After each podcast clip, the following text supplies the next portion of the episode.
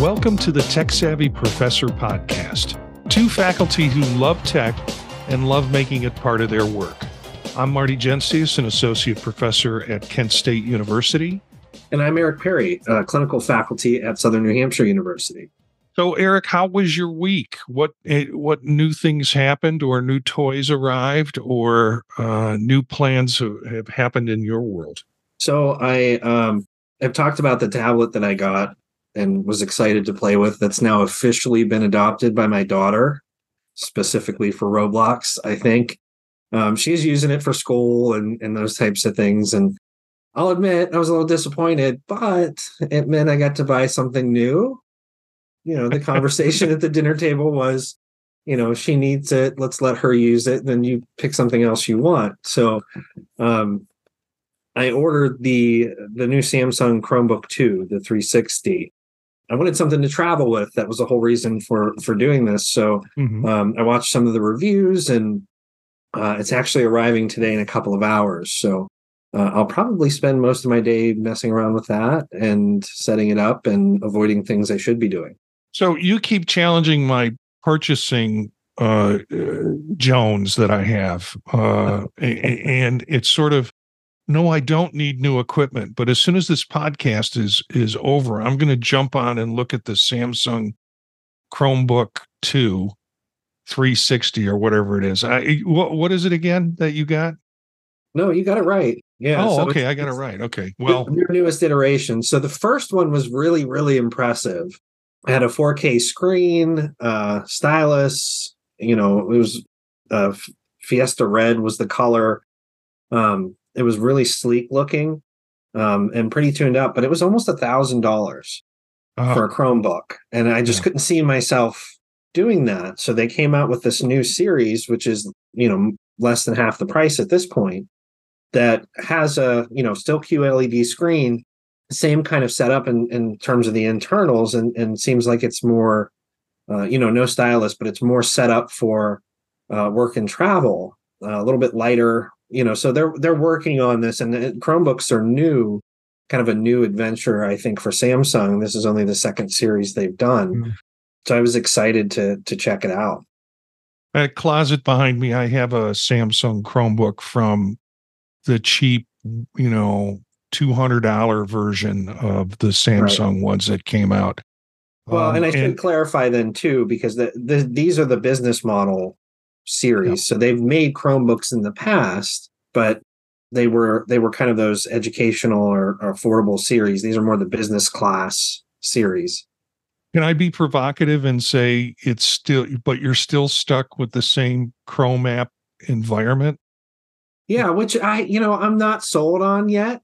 And, and, and but uh, you just you know, spent I, a lot more money not to be sold on, on yeah. a platform. Yeah, I got the I got the good return policy, so that's not saying I won't keep it forever. You know, I'm, I'm notorious for trying it out, not loving it, and sending it back. But uh, you know, I've used Chromebooks in the past very infrequently. Um, what kind of enticed me here with this was trying it out with the integration it has with the other Samsung products. So mm-hmm. the phone and everything else. The you know, I have a Samsung Watch and the uh, Galaxy earbuds, and you know, the the integration is supposed to be really good which I think will be interesting to test out. Well, no new tech in my world. I'm waiting for September 12th when Apple does its announcements. And then I'll try and make decisions because uh, I have last year's model of everything, and I, I kind of treat technology as person who likes new cars and will trade in the lease model every year to get a to get a new car and pay the difference. Uh-huh. Um, so and and then pay it off completely before the next new year arrives. So I, I have no no issues with being able to upgrade, but we'll see what happens.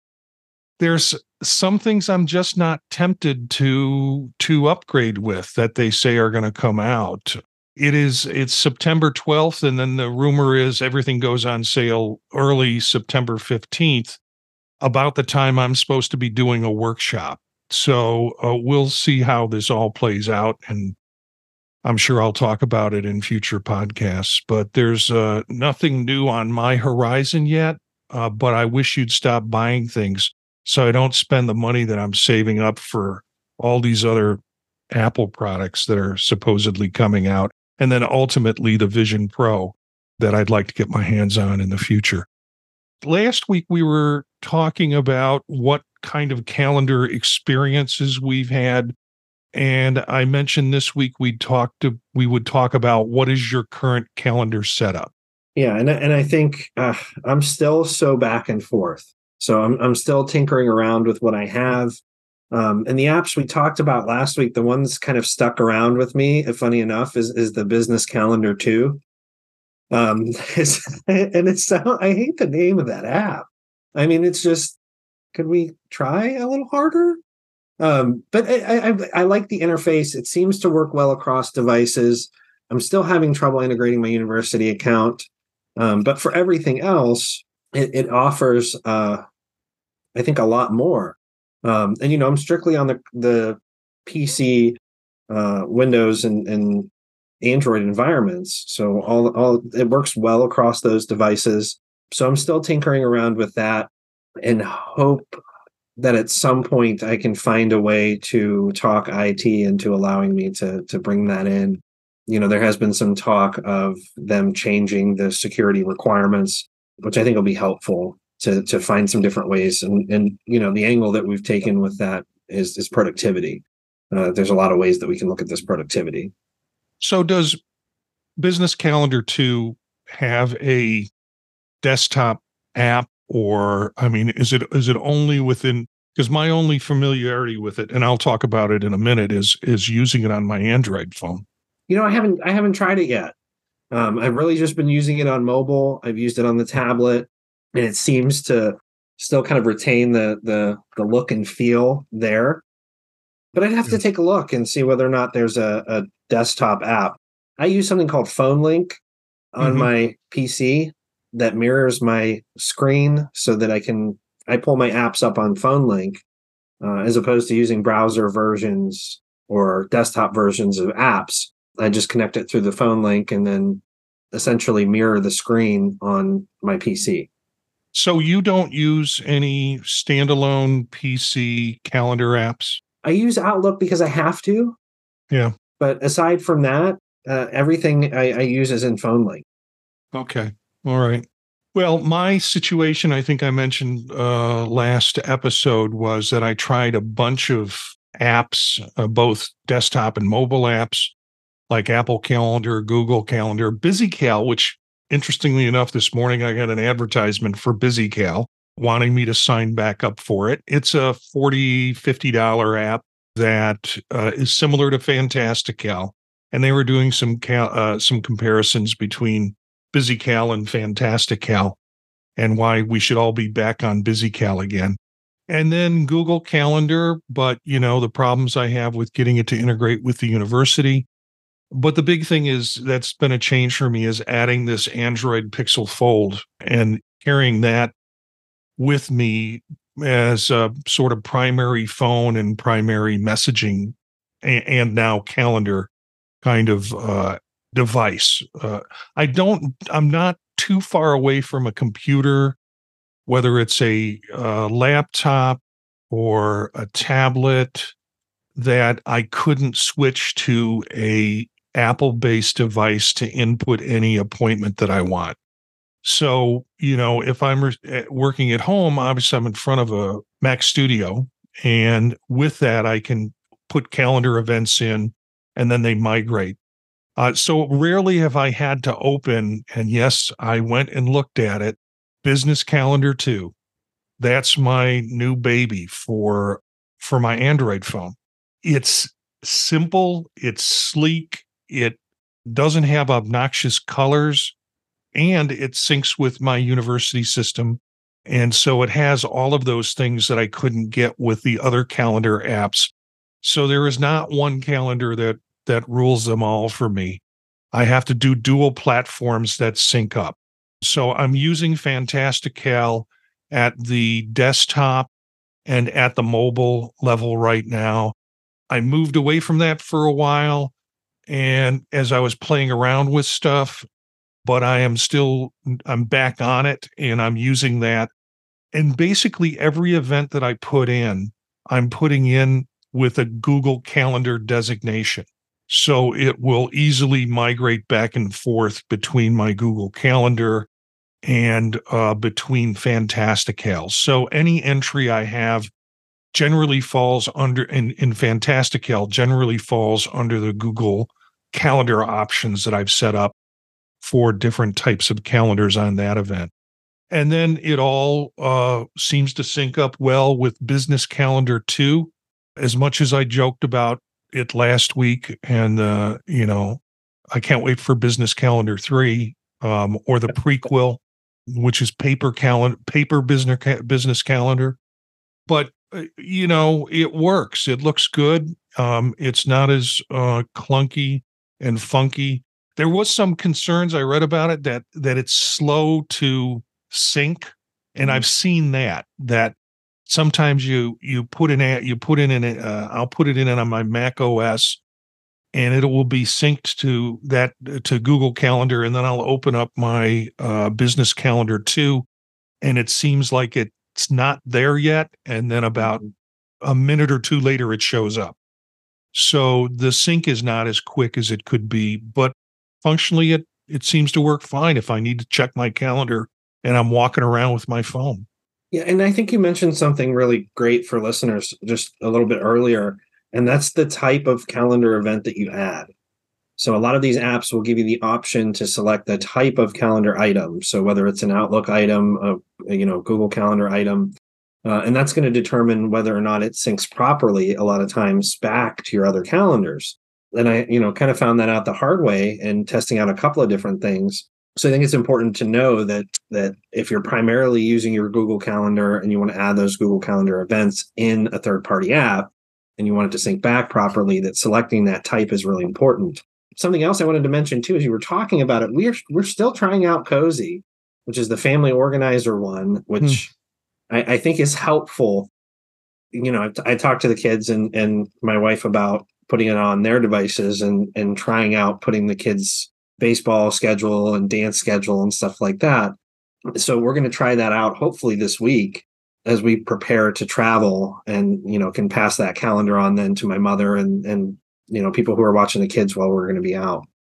Yeah i you, you know most of the rest of my family resents me because i'm using an android phone now because i got them all on apple devices and as I said, as soon as Apple comes out with a foldable phone, um, I will sell this thing for a buck oh five and pick up the Apple version of the phone.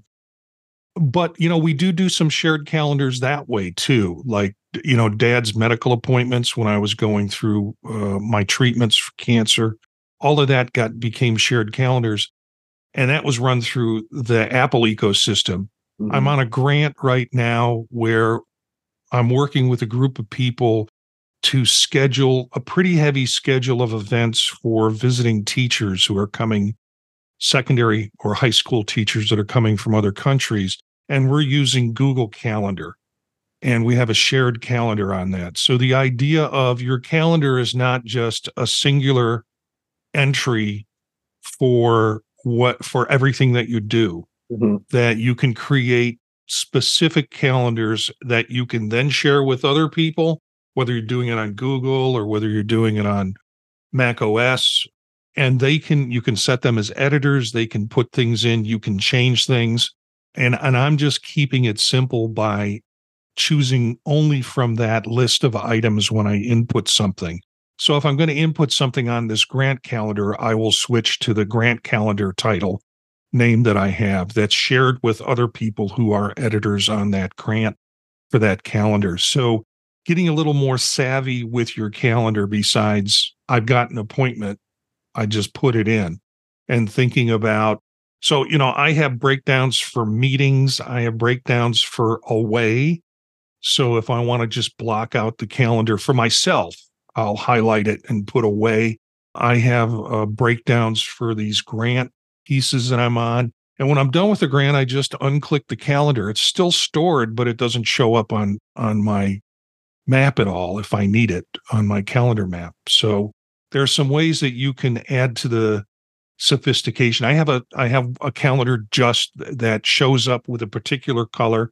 That's just when I'm cl- uh, teaching in class. So I Mhm. set that up every semester and link those dates to the the class calendar in Google.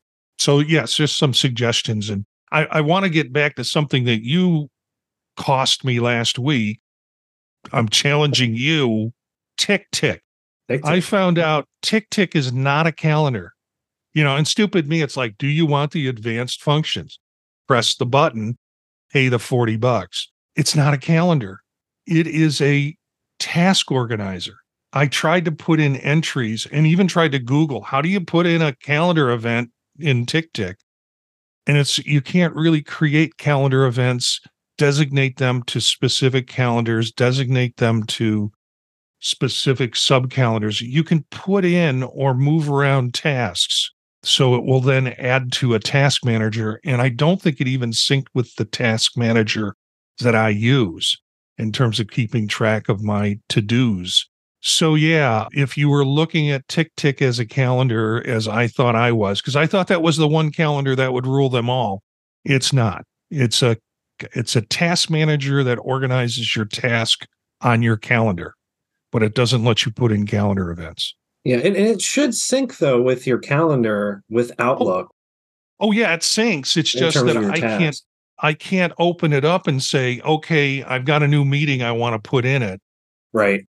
I still have to go to some other calendar to do that. And then it'll sync into Tick Tick, but it's a task, it's a calendar task manager, basically, but not Probably. a calendar.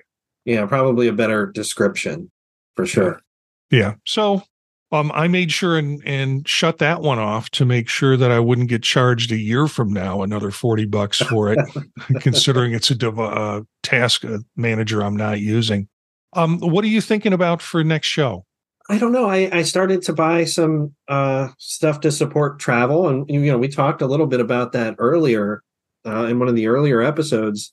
But I'm thinking travel tech. we're getting into conference season. So whether you're going to Italy like Eric, or whether you're going to Denver or DC like me, just sort of the the tech that has evolved for us over the years and what we're using now to travel, I think, is what we'll talk about in our next uh, next episode, which will come out next Wednesday or Thursday. Yeah, sounds great. All right. So if you're a listener and you want to know how to get involved, well, have you got a tech question? Are you trying to figure out how to do something with technology? Or do you just have an idea to share?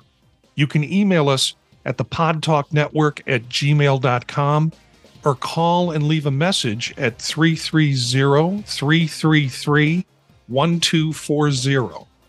And we'll play your question in the podcast and try and get an answer to you. Our bumper music is from Philip Gross, Rast, from the Free Music Archive. That's it for today's show. Thanks for subscribing to the Tech Savvy Professor podcast. You can find us by searching Apple Podcasts for the Tech Savvy Professor. Look for us on Spotify, TuneIn, and Google Play Music.